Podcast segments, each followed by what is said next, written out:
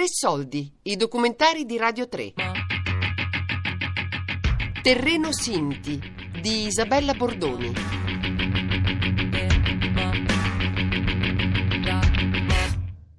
Qui noi siamo chiamati a partecipare su un tema che è stato più volte richiamato, su un tema tosto. Ovviamente ci troviamo di fronte a una questione fondamentale, ovvero Misano deve creare le condizioni di un processo partecipativo indirizzato a un obiettivo pratico, che deve essere chiaro, cioè ovvero l'obiettivo pratico è in qualche modo di riqualificare e di regolarizzare quello che è lo spazio abitativo e residenziale di questa comunità. Però noi sappiamo che quando parliamo di Rom e Sinti in ogni contesto esplode una bomba.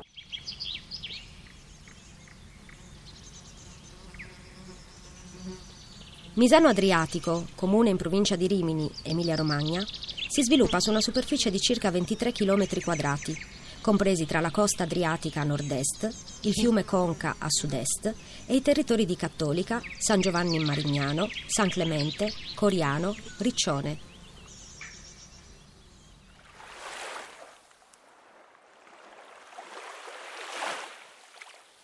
Risalendo dal mare all'entroterra, Misano rappresenta un ingresso sentimentale della Romagna nel Montefeltro. Belvedere, Misano Brasile, Casette, La Cella, Misano Monte, Porto Verde, Santa Monica, Scacciano, Villaggio Argentina. Sono le frazioni del comune tra mare e aree interne. Qui, in un territorio caratterizzato da bassa urbanizzazione e ampie zone verdi, risiedono dalla metà degli anni Ottanta alcune famiglie Sinti, distribuite in 3 terreni di ridotte dimensioni, ben integrate nel tessuto locale che conta circa 13.000 abitanti.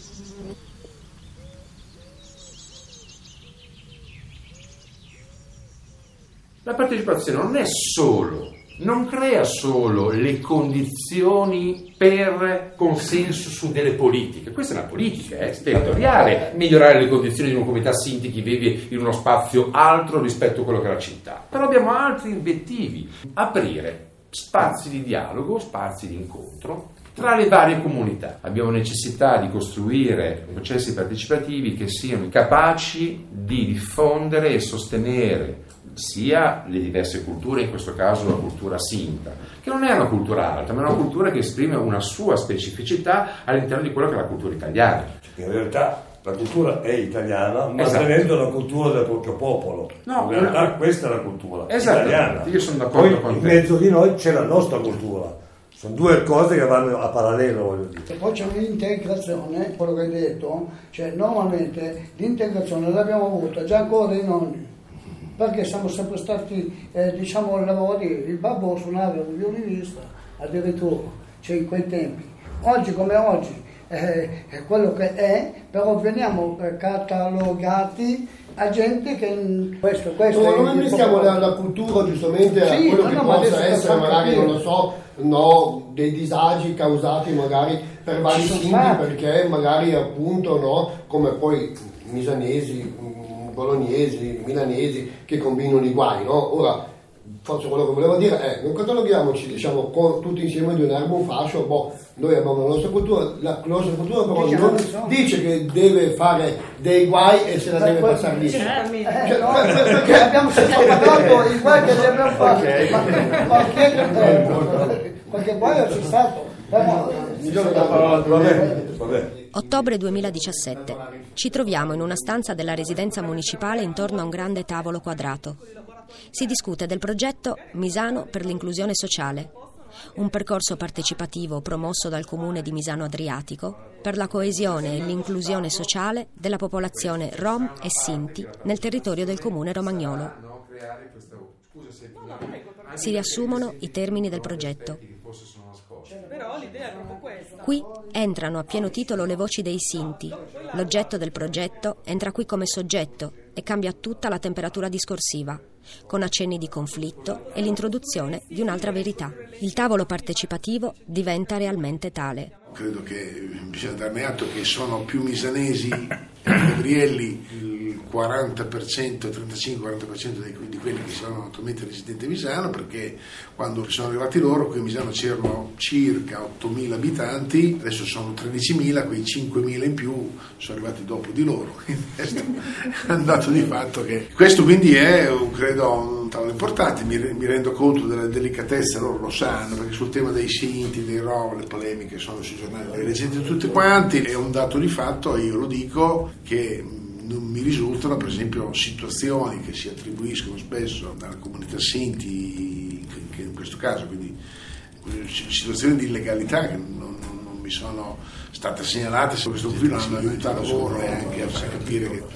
che c'è da fare, cercano di arrangiarsi come tutti quanti noi in questo mondo complicato. No, non siamo marchiati, la cultura non esiste, la cultura la facciamo noi, uomini e donne, le culture non esistono, le culture sono corpi, sono parole, sono canti, sono anche conflitti. Le convivenze spesso passano anche attraverso i conflitti, è per questo che esistono strumenti partecipativi che in qualche modo garantiscono la possibilità di un dialogo, cioè di creare le condizioni perché ci sia un consenso su delle scelte. Cioè che quel conflitto trovi una sua neutralizzazione attraverso un consenso, attraverso la conoscenza. Pochi conoscono la cultura sinta, Rom e Sinti. Metto insieme, lo so che a volte può dare fastidio ad alcuni, però come Federazione Rom e Sinti insieme, c'è anche un tentativo politico a livello nazionale che conosco molto bene. Attraverso le differenze però cerchiamo di non creare subito già un conflitto. Sono stato l'autore, io ho dato il numero Rom e Sinti all'associazione. C'è un dato inquietante. Voi sapete che 7 italiani su 10 non sanno che i Rom e Sinti sono stati sterminati dai nazisti. A livello ebrei, quando vengono menzionati gli ebrei, i Sinti non vengono mai menzionati. Mai menzionati, ma però questo in Italia, negli altri paesi. Una parentesi. Io chiedo, Renato Antonio chiede, ma non c'è un fondo? Ma lo posso? Rispondo io. Sì. No, perché finisco. Allora noi siamo proprio stranieri. No, perché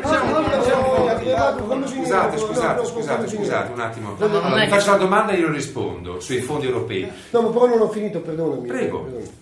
Ci date una mano a risolvere questo problema? La domanda viene, secondo un progetto così non si può... Io sono stato consulente anche per le politiche abitative a livello europeo. Allora gli do brutte notizie, ma gli do una brutta notizia a lei, a me stesso e a tutti voi. L'Unione Europea, l'unico servizio che non dà fondi è la casa. Faccio un esempio, se io sono un italiano e decido uno Stato di fare case popolari, l'Unione Europea non dà un centesimo. Finisco, perché si è stabilito. Allora, l'Unione Europea è l'unico ambito sociale e economico su cui non interviene è la casa. Questo per ovvi motivi, perché ci sono degli interessi dietro molto potenti rispetto all'immobiliare. Cosa è successo? Si è accorta però che alcune questioni c'erano, perché la povertà è cresciuta, non è solo che riguarda i Sinti, Roma, ma tutti riguarda. Cosa hanno fatto? Si è inventata il servizio economico di base, in cui solo su un ambito può intervenire, non tanto sulle nuove costruzioni o a supporto del privato, che rimane sempre e comunque di responsabilità dell'ente o del contesto nazionale in cui si vive, sulle trasformazioni di alcune case, ad esempio su miglioramento e migliorie. Su quello l'Unione Europea dà dei fondi. Allora il problema dov'è? Che su questo, sull'abitare e anche sull'abitare, chiamiamolo atipico, sinto una modalità legittima ma altra di abitare, non abbiamo possibilità di chiedere nemmeno all'Unione Europea dei finanziamenti. A Brescia, giustamente per questo, per questione di abitativo, giustamente la comunità europea non tira fuori un centesimo, ok? Cosa fa? Dice che nel 2020 i megacampi devono sparire, lo sappiamo, ok? Allora, che cosa fa? Dice ci devono essere dei campi delle microaree. A Brescia hanno creato delle microaree. Perché hanno creato microaree? Bolzano, Pavia. Sì. Allora, createci microaree, noi parliamo. Scusate, allora, se si parla, se già la comunità europea dice togliete i megacampi, giustamente dovete creare delle microaree, allora qua i fondi ci sono per le microaree. Cerchiamo di non fare confusione, vi prego, perché è un passaggio importante. Le microaree sono effettivamente la soluzione che l'Unione Europea, ma non solo l'Unione Europea, ha individuato come elemento costitutivo di una trasformazione di quello che sono dei campi di prigionia, io li chiamo così spesso, basta pensare Caserino 900, cioè lì è la disumanità dell'abitare. Allora, da questo punto di vista, effettivamente le microaree ha un processo dietro che non è di semplice. Prima di tutto, le microaree devono essere sempre comunque concordate, sono i vincoli urbanistici. Quando si parla di microaree, sono tante tipologie di microaree. Non è che microaree esistono standard che a Bolzano hanno adottato uno standard, a Pisa ne hanno adottato un altro, attenzione. Dunque io credo che questo punto è fondamentale, è che comunque è che oggi noi abbiamo un progetto che si definisce attraverso una legge regionale su cui dobbiamo ringraziare tutto, perché questa legge regionale non è presente in tutte le altre 20 regioni. Qui noi abbiamo invece una possibilità straordinaria. Sì, la legge regionale... No, io vorrei chiedere una cosa. La legge regionale è uno strumento importante e potente che abbiamo da utilizzare. C'è una possibilità invece di regolarizzare questa situazione. E questa è la grande opportunità che sta dentro questo processo partecipativo. Volevo ricapitolare una cosa, ricapitolando. Vai. No, è già qualche anno che io vengo, ma abbiamo trovato una soluzione, cercato il modo per poter andare avanti con questo progetto. Questo è l'inizio. Man mano uno può chiedere, l'altro esatto, risponde, esatto, questo è, esatto. Ci sei anche magari un po' di ignoranza da parte nostra, questo è comprensibile. Anche da parte nostra. Beh, è internazionale l'ignoranza.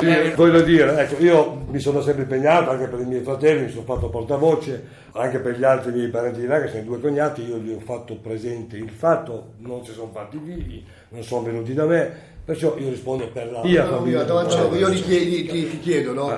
Sì. All'inizio anni 80, sì. All'epoca c'era un'altra normativa edilizia che le roulotte non avevano bisogno del titolo edilizio. Dal DPR 380 del 2001 questa cosa è cambiata, quindi all'epoca, diciamo, dal 2001 in avanti questo non è più possibile, perché le roulotte sono equiparate alle civili abitazioni, quindi per posizionare una roulotte o una casa mobile ci vorrebbe il permesso di costruire, quindi l'area deve essere edificabile, non il terreno agricolo.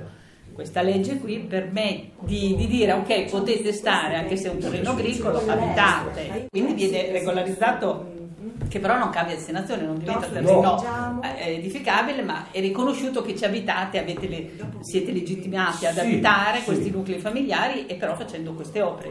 Tutti i rumori di disturbo, il battito sul tavolo, le dita sui tasti, le voci che si sommano sono la conseguenza del registratore che Isabella Bordoni ha lasciato al centro del tavolo e senza il suo controllo, come fosse un orecchio altro, neutro e aperto, per raccogliere tutto quello che avviene nella stanza e restituirlo a chi ascolta. Questo tavolo è molto importante perché dobbiamo cercare di portare più persone possibili nel mondo della scuola, degli scout, del volontariato, a essere consapevoli di questa realtà, che è una realtà poi tutto sommato normale, perché qui a Misano non abbiamo mai avuto, come in altri comuni, tensione di nessun tipo, quindi portarla in modo partecipativo e condiviso in modo più ampio possibile.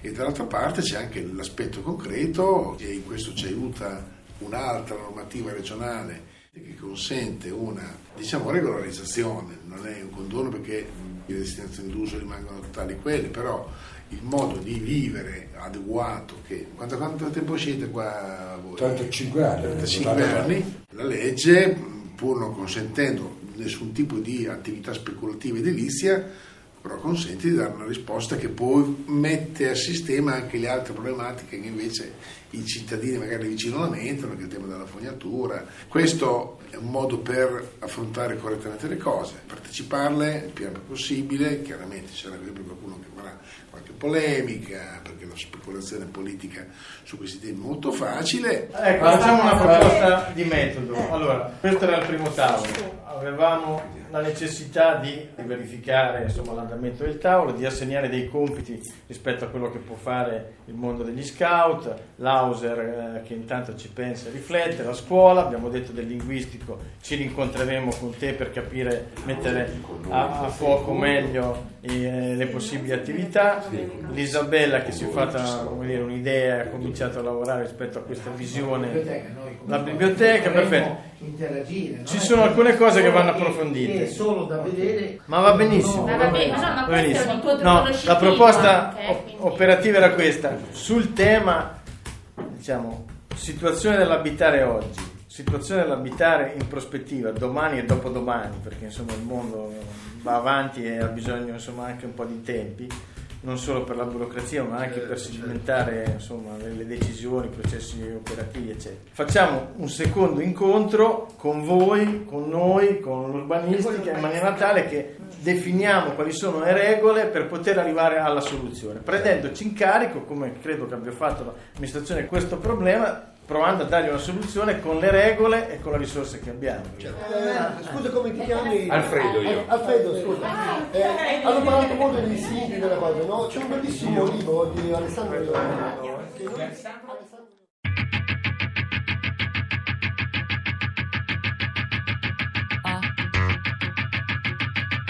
Terreno Sinti di Isabella Bordoni. Tre Soldi è un programma a cura di Fabiana Carobolante, Daria Corrias, Giulia Nucci. Tutte le puntate sul sito di Radio 3 e sull'app Rai Play Radio.